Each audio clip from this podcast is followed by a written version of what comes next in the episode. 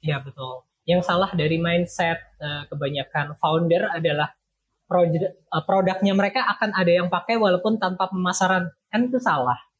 Justru yang paling ngebuat orang pakai produkmu adalah justru karena pemasaranmu itu. Tergantung game, uh, bagaimana kamu membangun personamu kan.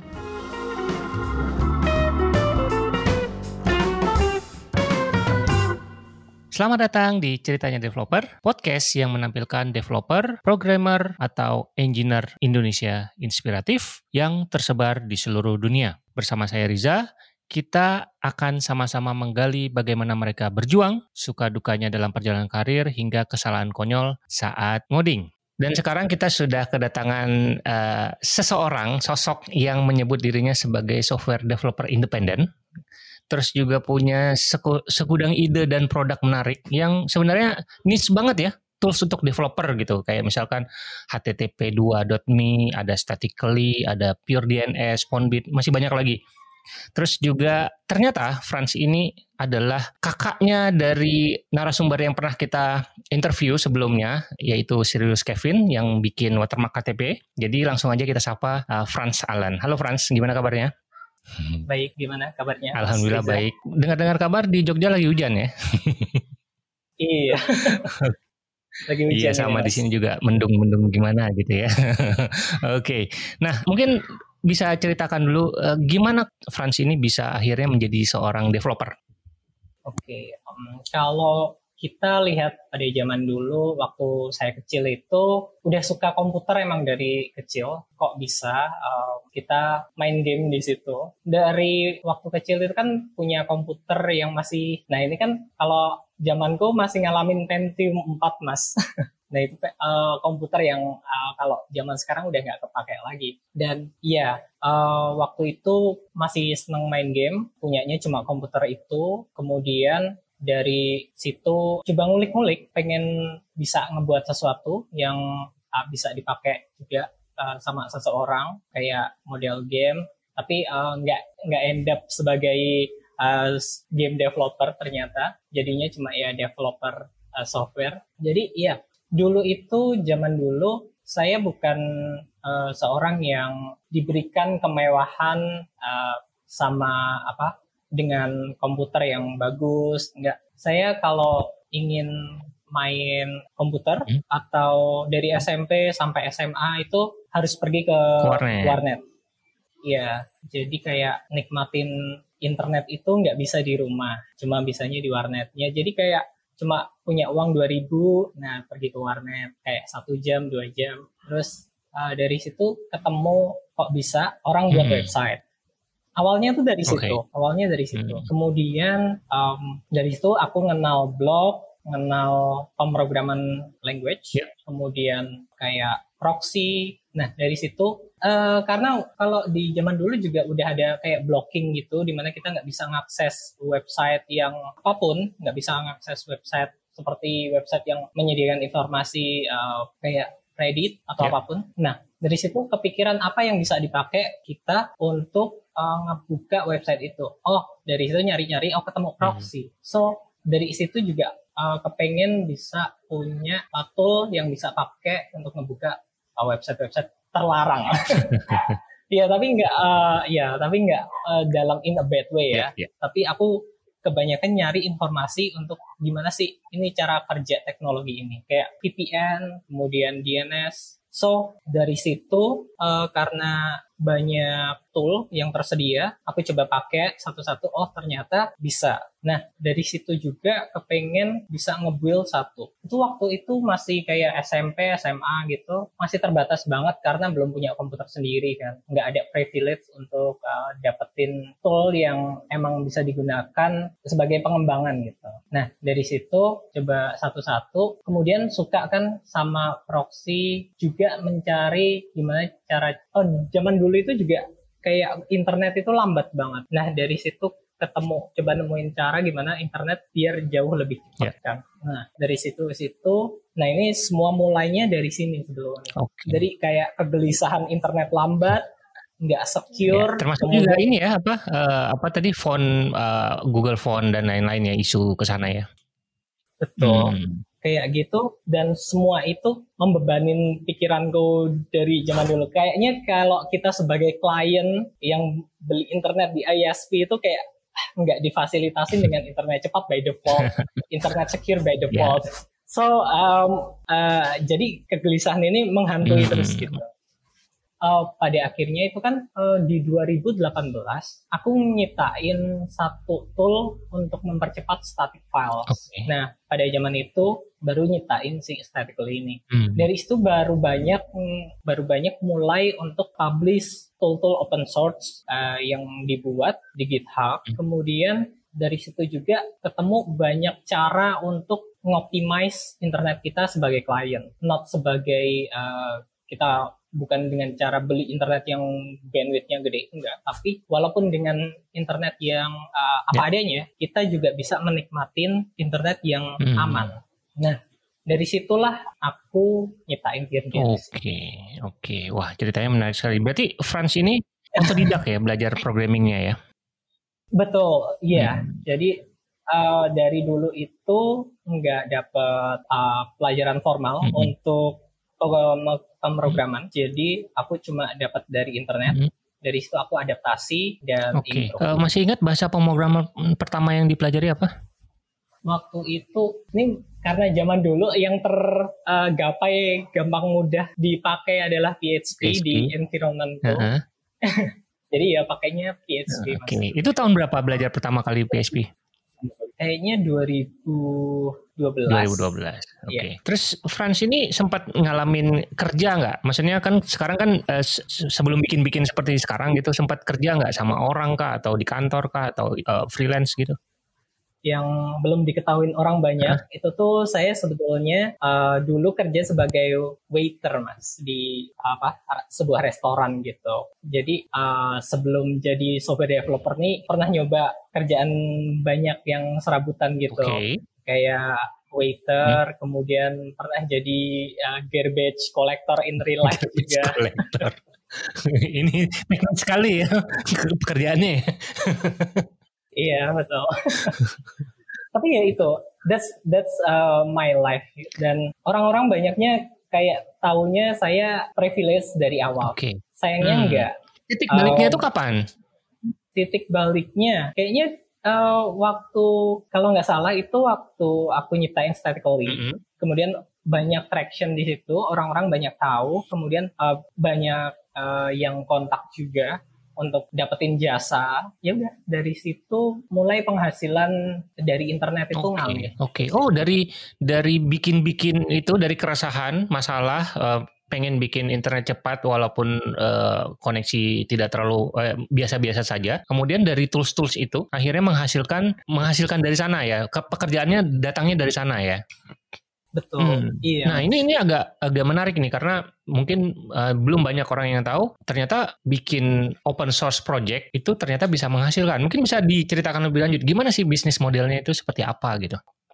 Benar-benar. Kalau di luar, kalau kita bicara di luar open source uh, support kayak gitu, misalkan kita punya project ya open source kita publish dan banyak orang yang pakai. Di situ kan kita bisa dapat pemasukan dari sponsorship sama peluang untuk masuk ke perusahaan yang uh, sudah mapan gitu kayak Google atau Amazon. Dari situ kan kita uh, diketahuin orang gitu. Yeah.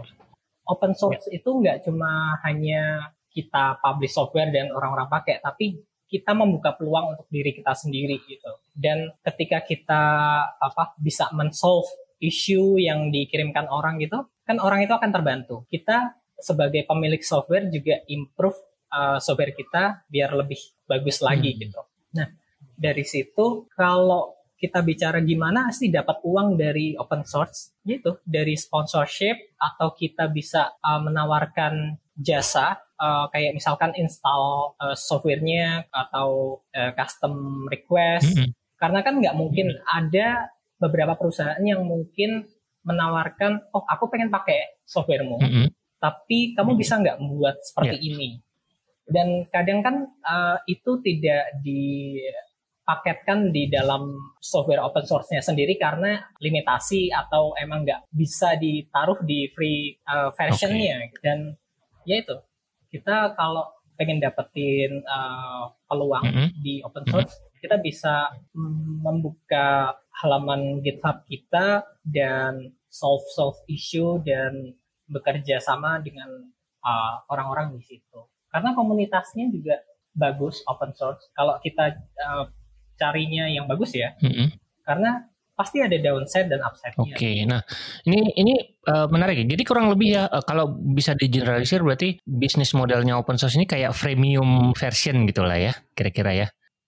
Ya, hmm, oke. Okay. Nah, berapa lama tuh prosesnya, uh, Franz, dari mulai bikin-bikin uh, project open source sampai akhirnya menghasilkan uang dari uh, project open source itu? Ya, ini menarik juga sih. Ya itu, karena dulu itu waktu mulai ngoding, kemudian coba publish software atau layanan online gitu kan, nggak nggak uh, orang nggak langsung tahu yeah. produk yeah. kita ya, dan itu perlu waktu. Mm. Nah itu dari situ, dari perjalanan mungkin kan kalau aku itu S M A dua ribu empat belas, mm-hmm. dan dari situ udah udah lepas nih, harus harus bisa nyari uang sendiri gitu kan pikirnya. Oke, okay. oke. Okay. Kemudian karena software atau uh, teknologi belum uh, begitu mapan untuk aku, untuk pemasukan dan uh, segalanya, aku harus mikir otak kan dari situ, yaitu dari nyari pekerjaan di restoran, kemudian lain-lain, garbage collector, dan lain-lain. Da, ya dari situ aku nyoba uh, pemasukan itu dari situ untuk uh, ngembangin pengetahuanku. Karena kan investasi di diri sendiri itu kan uh, juga mahal ya. Dari situ aku coba beli uh, laptop yang bisa internet. Kemudian aku coba ngulik-ngulik, ngembangin dari situ. Dari situlah aku bisa buat-buat okay. software. Apakah dulu langsung bikin atau kontribusi dulu ke project-project open source yang sudah ada?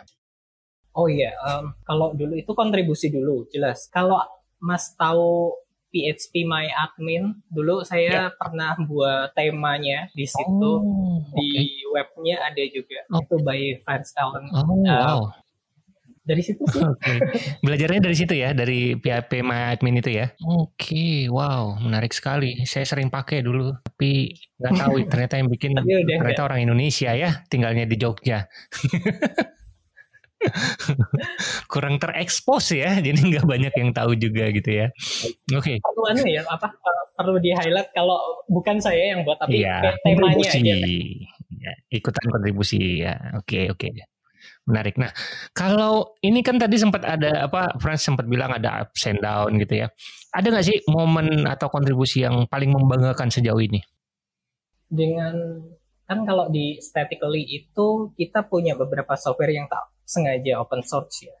Um, saya bangga akan itu Mas, karena bisa mempower orang-orang dengan tool yang saya buat dan mereka cukup terbantu, walaupun impact-nya kecil, saya tahu. Oke. Okay. Uh, tapi cukup bangga karena ada orang yang jelas-jelas pakai software ini untuk kebutuhan produksi production hmm. mereka gitu. So um, I'm very okay. proud of it. Nah, kalau momen yang memalukan pernah kejadian nggak sih? Memalukan, um, bukan memalukan, tapi mungkin uh, nyebelin aja. Kenapa tuh? Jadi karena gini, kalau open source itu kan kita nggak tahu, nggak pernah tahu siapa orang yang pakai mm-hmm. ya. Kita nggak uh, apa bisa tahu namanya, mm-hmm. emailnya gitu. Yeah. Tiba-tiba aja dia ngontak, mm-hmm. kemudian bilang kayak, um, hey, your uh, software sucks, mm-hmm, gitu-gitu. Mm-hmm. Nah, oh, ya, yeah, ya, yeah, ya. Yeah. Dan juga kayak, eh, kamu harusnya bisa provide ini. Hmm. Tapi kan, tapi aku jawab untuk yang di stage sekarang kayaknya nggak hmm. mungkin deh. Terus dia bilang kayak, hey, kamu harusnya bisa, wong ini open source kok, gitu. Kayak, kayak apa uh, mereka menganggap bahwa issue di project open source atau pro, uh, atau support dukungan hmm. itu gratis, padahal padahal justru di situ yang mahal ya. di, iya justru di situ yang mahal karena bukan hanya itu hmm. karena kan kalau kita provide software open source hmm. itu kan mereka bisa pakai dengan limitasi yeah. kan kalau kita yeah. dikasih uh, lisensi kan pasti orang-orang harusnya baca ya mm-hmm. kayak software provided as it is yeah. gitu kan nggak nggak bisa uh, kemudian menyalahkan uh, developernya walaupun uh, softwarenya apa adanya gitu. Harusnya kontak sebagai uh, sebaik-baiknya, kemudian cari solusinya, mm-hmm. dan harusnya ada titik temu di situ. Okay. Baru kita bisa apa memprovide apa yang harus sebagai developer memprovide apa yang harus di, dilakukan oleh dia. Kita nggak bisa seluruhnya ditangani hmm. ya, karena itu limitasi dan apa umum-umum okay. saja. Wah, iya apa namanya banyak ya banyak sekali kejadian bukan hanya apa terjadi di apa orang-orang di Indonesia di luar juga banyak yang kejadian seperti itu ya. Jadi udah capek-capek kita mau dengan sukarela gitu nggak dibayar menghasilkan proyek-proyek atau service open source. Terus habis itu di, dihina lagi gitu ya dengan kasar gitu ya maksudnya. Padahal dia tinggal pakai gitu. Kalau dia nggak senang ya udah uh, silakan pull request gitu kan. Gampangnya gitu kan sebenarnya. Iya hmm. betul. Gampang seperti itu. Oke lah ya. Dan apalagi terutama di Indonesia kan yang istilah open source ini juga masih baru ya, masih perlu diedukasi lebih lanjut istilahnya. Uh, banyak yang apa ya banyak yang menganggap uh, software open source ini adalah uh, software gratisan dan apa uh, dan uh, kualitasnya tidak bagus gitu ya. Oke. Okay. Nah, uh, tadi kan apa Franz sudah sempat apa ya sempat ngomongin banyak tentang uh, statically. Uh, mungkin bisa dijelaskan statically ini apa sih? Jadi statically ini adalah uh, free C D N. Uh, kalau tagline-nya itu free C D N untuk developer. Uh, berarti karena developer adalah pengguna apa masif dari GitHub, GitLab, kemudian Bitbucket. Nah, dari situ uh, aku coba provide tools untuk nge-load static files kayak on the fly dan on demand. So, uh, bagaimana secara cepat kita bisa serve library J S kita, misalkan JavaScript kita, di browser. Karena secara default kan GitHub itu nggak mendukung apa uh, file JavaScript untuk di-load di uh, browser kita. Karena uh, isu keamanan juga kan. Mereka nggak ingin itu jadi kayak uh, global C D N untuk uh, apa uh, static files. Jadi kayak gambar kemudian kayak C S S gitu, nggak uh, bisa langsung dari GitHub-nya di-load ke browser. Harus ada third party yang meng-convert uh, file itu agar bisa digunakan di browser. Nah, statically itu gunanya untuk seperti itu. Kita misalkan upload uh, style.css di uh, repo kita, kemudian kita ingin pakainya cepat, nggak usah uh, deploy sana-sini. Yaudah, copy link-nya dari GitHub, kemudian taruh di converter di statically, itu secara otomatis nanti akan di-convert ke U R L statically dan bisa dipakai uh, langsung di website kita atau uh, di-provide sebagai uh, kayak library gitu. Gitu. Hmm, Oke, okay. Ini statically ini uh, project open source? Kalau dari sebagian besar open source, hmm. tapi untuk Uh, source code-nya secara keseluruhan itu masih close. Oke. Okay. Karena uh, ya karena kita ingin apa itu private aja. Kemudian tapi kalau statically yang sendiri itu mendukung segala uh, layanan Git. Hmm. Jadi uh, kayak GitHub, GitLab itu sudah bisa dipakai. Jadi uh, untuk mendukung dan memberdayahi uh, file-file yang ada di uh, open source okay. Git. Terus uh, dari open source ini si statically, uh, Franz bisa m- menawarkan service yang premium itu uh, service seperti apa gitu? Contohnya? Um, biasanya kalau statically biasanya orang uh, lebih suka di uh, C D N gambarnya karena itu bisa optimize gambar on the fly. Kayak misalkan kita punya endpoint uh, example dot com slash cat dot com. Okay. Kemudian ditaruh di statically, mm-hmm. itu jadi uh, jauh lebih mm. cepat dan secara global terdistribute, okay. gitu kan. Nah, kadang orang-orang uh, mengkontak aku untuk uh, mereka bisa nggak uh, kayak dikontrak, kemudian kamu ngerjain ini untuk buat uh, global C D N untuk perusahaan kita. Nah, mm. seperti itu. Oke, okay. Itu salah satunya ya, yang yang paling sering ya. Ya, mm-hmm. betul. Menarik, menarik. Uh, Ada perusahaan kayak misalkan dari Belgium hmm. kontak aku, hmm. oh kita pengen pakai layananmu, tapi dalam whitelisted ya. Jadi aku harus nyiapin satu service tersendiri okay. nih, kemudian profit untuk mereka. Oh, nah, seperti itu itu juga bisa oh, dihitung. Oh, jadi nggak ada nggak ada brand statically sama sekali. Uh, mereka beli servicenya ya, full gitu ya. Iya, betul. Okay. Jadi kan kalau statically itu kan kalau kasarnya sih untuk naikin pamor. Jadi orang-orang tahunya uh, dari statically mm-hmm. uh, layanan uh, C D N gambar. Mm-hmm. Nah, kemudian aku bisa provide okay. ya uh, dari situ. Nah, ini perusahaan-perusahaan yang apa yang uh, minta servis tambahan ini, apakah dari Indonesia atau dari luar Indonesia? Ada yang dari Indonesia, mm-hmm. ada yang dari uh, perusahaan oh, luar, okay. ada ya uh, dari Amerika ada, oh. dari Eropa oh, mantap. Ada. Uh, kurang kurang begitu uh, tahu juga untuk keseluruhan, tapi uh, mereka biasanya kontak secara kayak personal gitu, uh-huh. kayak uh, uh-huh. C T O mereka kontak dan uh, tanya-tanya, uh-huh. kemudian aku provide uh-huh. sudah. Hmm. Ada ada angka nggak yang bisa di-share? Berapa banyak yang apa yang menggunakan service statically uh, secara ya itu yang yang berbayar gitu, ada nggak sih jumlahnya? Ada uh, oh um, jadi kalau aku nyebutnya bukan statically berbayar okay. ya, tapi ini di custom, custom ya service tambahan lah gitu ya, additional service gitu ya. Betul nah, betul. Nah, nah uh, kalau dihitung uh, adalah uh, kayak sekitar sepuluhan ya. Sepuluhan, oke, okay. lumayan lah. Kalau buat saya sih banyak. Oke, okay. Nah mungkin uh, bisa cerita satu tools lagi yang uh, lagi gencar dibuat nih, uh, PureDNS ya kalau misalnya. Wah, nih. Uh. Wih, ya uh, kita, aku juga pengen ngomongin tentang PureDNS uh, nih. Uh.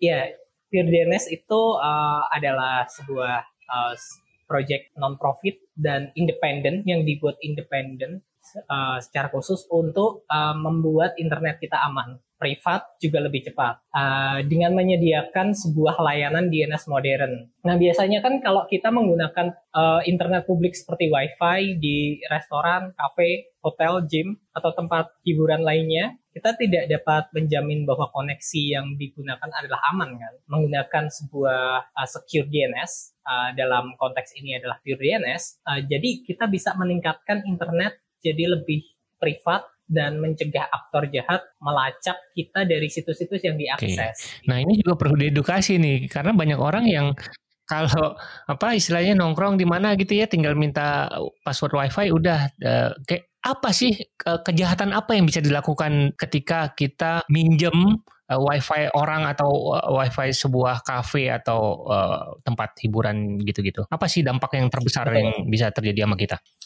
Betul, uh, kayak tadi kalau kita connect ke wifi orang gitu kan, mereka kan kita nggak tahu itu koneksinya aman atau nggak. Bisa saja orang yang punya wifi atau aktor lain yang bisa punya kontrol terhadap jaringan itu memanipulasi apa D N S query atau data uh, untuk I P address yang kita tuju gitu. Misalkan kita uh, connect atau ngakses ke facebook dot com. Ternyata facebook dot com itu sudah dimanipulasi uh, I P address-nya. Dan uh, kalau kita bicara I P address, mungkin kita harus tengok dulu uh, bagaimana D N S bekerja ya. Um, nah, kalau D N S itu kan pada secara bawaannya itu kan nggak aman. Kita perlu kayak tool atau uh, protokol yang lebih aman untuk menggunakan sebagai klien, sebagai user, uh, agar kita kalau mengakses facebook dot com misal atau google dot com, yang kita tuju adalah betul-betul dari facebook dot com, bukan uh, bukan fake Facebook atau fake Google. Karena bisa saja orang yang memiliki memiliki kontrol terhadap jaringan itu uh, mengganti D N S dari Facebook. Nah, itu sangat mungkin dan uh, itu disebut D N S hijacking. Terlebih kayak misalkan kita ngakses uh, kayak apa ya, hmm, reddit dot com gitu. Kalau pada zaman sekarang kan orang-orang ngeluhnya kita nggak bisa ngakses Reddit. Padahal di sana ada uh, informasi banyak yang sangat berguna, apalagi untuk developer, uh, juga desainer dan pekerjaan kreatif lainnya. Kalau kita hanya melihat pada sisi buruknya, kayak misalkan pornografi dan uh, cyberbullying kita nggak akan keluar dari masalah ini gitu. Kita nggak akan keluar. Kalau kita bisa memanfaatkan informasi dan uh, resource yang ada di internet untuk mengimprove uh, daya pikir kita, kayaknya itu jauh lebih bagus dibanding kayak kita memprovide kayak blocking dari sistem I S P-nya.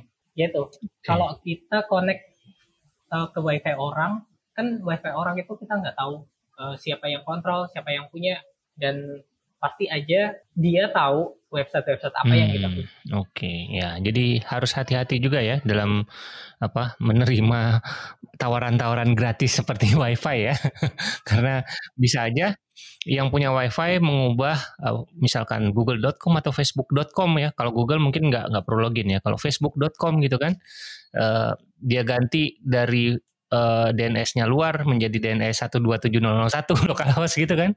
Terus username password-nya diambil gitu kan. Habis itu bocor lah data kita gitu ya. Oke. Okay.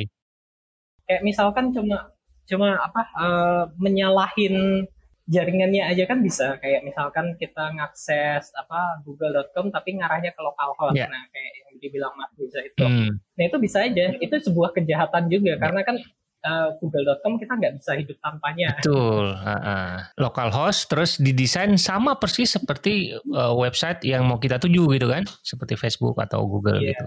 Dan itulah Betul. disitulah yang data kita bisa bocor gitu ya. Hmm. Kayak D N S, D N S kan adalah uh, buku telepon dari internet. Gitu. Yes. Kalau kita ngomongnya buku telepon kan pasti uh, ada nama, ada nomor gitu hmm. Kan. Ya udah, Google Google adalah namanya, google dot com adalah namanya. Hmm.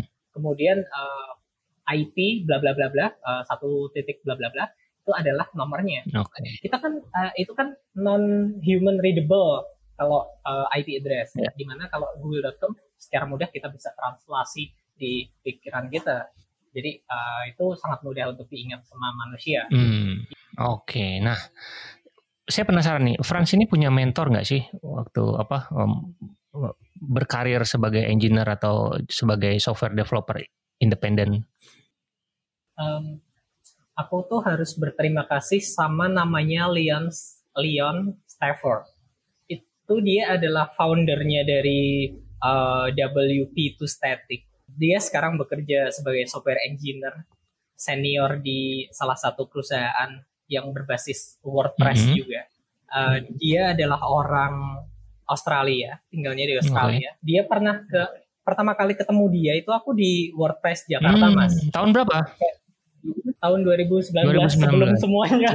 Ya, sebelum negara api menyerang. Sebelum COVID datang ya. Iya, iya. Oke. Okay. Nah, itu terakhir apa? Uh, pertama kali di situ. Kemudian dia tanya kan, "Kamu tinggalnya di mana?" Aku tinggalnya di Jogja gitu. Terus dia tuh ujuk-ujuk uh, datang ke Jogja gitu kan. Terus, "Loh, tempatnya bagus juga." Terus dia suka. Nah, bolak-balik ke sini kan. Ya udah, uh, dia ngajarin aku banyak banget. Kemudian uh, juga membantuku secara apa finansial juga. Dan aku sangat berterima kasih uh, sama dia. Itu mentor me, uh, my mentor for life. Oh, apa apa uh, pelajaran yang paling berharga yang masih diingat sampai sekarang dari sosok dia ini? Dia ngajarin aku Vim. Dia ngajarin aku Vim. Vim itu uh, code editor yang uh, untuk apa di uh, terminal, nggak sebagai aplikasi independen, tapi software yang apa sangat terdistribusi masif di distribusi Linux. Dan dia ngajarin aku Vim banyak banget dan sangat berterima kasih karena sekarang aku nggak bisa hidup tanpa Vim. Susah ya keluar dari Vim ya kalau udah masuk ya. Literally. Betul. Iya, literally. Iya, iya, iya. Perlu waktu untuk keluar Vim. Iya. Tapi kalau yeah. tapi kalau udah master Vim, uh, ngomongin sedikit tentang Vim, kalau udah master Vim, anu bisa advance banget gitu loh, Mas. Bisa hmm. uh, cepat banget dibanding hmm. kalau kita uh, it's just my personal opinion yes. ya, tapi um, yeah. tapi jauh lebih cepat pengembangannya hmm. dibanding code. Hmm. Uh, lebih produktif ya uh, premisnya ya kira-kira gitu ya. Waktu itu minta diajarin Vim atau diajarin langsung nih kamu harus belajar Vim nih biar keren gitu atau biar produktif gitu. So, jadi kita kayak uh, berdua itu pernah pernah ngelakuin kayak hackathon gitu. Oh, oke, okay, oke. Okay. Kita, uh-huh. kita kita hacking softwarenya dia. Uh, W P two Static itu kan kalau bahasa Indonesia kan W P two Static gitu kan. Itu uh, project open source-nya dari dia. Banyak orang Indonesia juga pakai uh, untuk kayak mengconvert uh, WordPress itu jadi static gitu, kemudian bisa dideploy di A W S, Netlify, yeah, yeah, yeah. Vercel, yeah, yeah. Nah, kayak gitu. Okay. Uh, kita pernah hackathon bareng, hacking berdua gitu. Kemudian aku masih uh, pakai V S Code kan waktu itu, mm-hmm. dan dia tuh mm-hmm. udah pakai Vim, udah cepet banget gitu. Nah. Ya udah, aku mau deh. Berapa lama belajar Vim sampai benar-benar uh, bisa dan me- apa meninggalkan V S Code? Uh, aku nggak ninggalin V S Code kalau sekarang, tapi Uh, juga, maksudnya untuk se- sebagai primary uh, editor lah gitu, sebagai primary editor sampai berapa lama tuh kira-kira? Uh, bisa perlu sebulan mas. Sebulan aku ya? Sebulan, ya sebulan okay. Itu karena kan uh, banyak banget uh, function sama komen yang ada di Vim kan, kita harus bisa hmm. oh ini gimana caranya untuk uh, misalkan uh, replace uh, secara global string itu ada di Vim. Yeah. Yang search gitu-gitu, uh, ya termasuk yang cukup advance dibanding kayak cuma edit uh, string doang, kemudian Vim uh, bla bla bla dot css itu enggak, kemudian ya dari situ uh, banyak banget tool yang aku eksplor sih, jadi perlu waktu cukup lama, mungkin sebulan. Kemudian, hmm, sebulan. Ya kemudian dari situ udah pakai Vim terus sih. Udah pakai Vim sebagai primary editor ya? Ya. Oke, mantap. Nah, mau dong kita dikasih tips nih dari apa Franz. Kan Franz ini punya banyak ide yang menarik ya. Keresahan-keresahan itu diubah menjadi ide dan kemudian dieksekusi. Kalau cari ide rasanya kita juga masing-masing punya masalah dan bisa kita uh, cari solusinya. Kemudian untuk eksekusi juga developer bisa lah ya, tinggal apa, tinggal uh, sediain kopi gitu kan, makanan, jadi tuh dalam sehari dua hari tuh bisa gitu. Nah tapi yang yang mau saya highlight adalah gimana caranya dari project yang kita bangun, yang kita bikin, cara uh, marketingnya, cara memasarkan project open source lah. Itu kan tidak gampang, apalagi buat developer kan susah tuh. Mungkin ada tips dari Franz. Oke, marketing sebuah project open source. Uh, kalau aku biasanya adalah nge-tweet. Udah uh, nge-tweet uh, secara apa continue di situ di uh, Twitter. Karena Twitter itu banyak banget orang-orang dari teknologi yang um, nimbrung di situ. Jadi pasarnya akan bagus. Facebook juga bagus. Manfaatkan aja medium yang kamu punya untuk Uh, memasarkan produkmu. Kalau aku kan uh, biasanya adalah Twitter. Ya udah dari situ uh, coba ngomongin apa keunggulannya, apa masalahnya. Kayak misalkan nyiptain Statically sama PureDNS. Semua kan berasal dari kegelisahanku uh, yang nggak punya internet cepat atau internet uh, reliable gitu. Jadi buat satu tool yang bisa uh, membuat itu jadi mudah. Nah. Kemudian udah uh, ngomongin aja tentang masalah apa yang ada sekarang di Indonesia. Terus uh, solusi apa yang kamu bisa provide uh, sebagai developer untuk mendukung itu, ter apa tercapainya tujuan itu. Kayak um, kan nggak ada salahnya untuk mencoba terus di medium-medium yang kamu kuasai, Instagram, Twitter, terus Facebook, untuk mempromosikan produkmu. Buat aja M V P dulu, website, kemudian uh, produknya be- bagaimana itu bisa bekerja di uh, sisi klien. Oke, okay, that's it, udah selesai. Kemudian kamu coba pasarkan. Ada orang yang bisa pakai nggak? Tapi kan ini juga harus uh, datang dari ide yang unik, nggak hanya uh, general, generik gitu. Makanya kalau membuat apa uh, sebuah produk, buatlah dari kegelisahanmu dulu. Pastikan kamu sudah bisa pakai ya, itu karena kamu emang pengen punya produk itu kan, pengen ada yang nge-solve satu problem. Nah dari situ bisa uh, dipromosikan ke masyarakat. Oke, mantap. Jadi intinya sebenarnya Kalau teman-teman developer ingin berkarya, silahkan buat produknya atau uh, project open source atau service apapun ya. Kemudian jangan takut untuk memasarkannya. Kadang-kadang kan kita bikin aja terus kita nggak berani, malu-malu atau gimana gitu ya. Benar nggak sih? Ya betul. Yang salah dari mindset uh, kebanyakan founder adalah produk, uh, produknya mereka akan ada yang pakai walaupun tanpa pemasaran. Kan itu salah. Justru yang paling ngebuat orang pakai produkmu adalah justru karena pemasaranmu itu. Tergantung game, bagaimana kamu membangun personamu kan. Jadi kayak kamu adalah seorang developer. Si developer ini ngembangin apa? Oh, uh, the, the developer that uh, invents like uh, uh, D N S or uh, C D N or uh, frameworks, something like that. Nah, kayak gitu-gitu sih. Just, Jadi orang gampang ingat kamu dari kamu nyiptain apa. Ya, jadi nggak usah takut lah ya posting banyak-banyak di sosial media gitu ya. Nggak usah malu-malu gitu ya. Yang ada kalau misalkan ada orang yang katakanlah uh, wah tidak kurang suka dengan postingan-postingan kita, ya dia tinggal unfollow gitu kan. Sesederhana itu ya. Oke oke. Wah, menarik sekali nih pembicaraan kita. Tidak terasa sudah cukup panjang. Nah, tadi ngomongin uh, Franz kan lumayan aktif ya di Twitter ya. Mungkin bisa share uh, Twitter handle-nya buat teman-teman. Mungkin ada yang mau kontak, ada yang mau ngobrol, atau ada yang mau diskusi gitu. Oke, teman-teman yang mau uh, kontak saya di Twitter uh, bisa ke at franz alan. Di Facebook cari aja Franz Alan.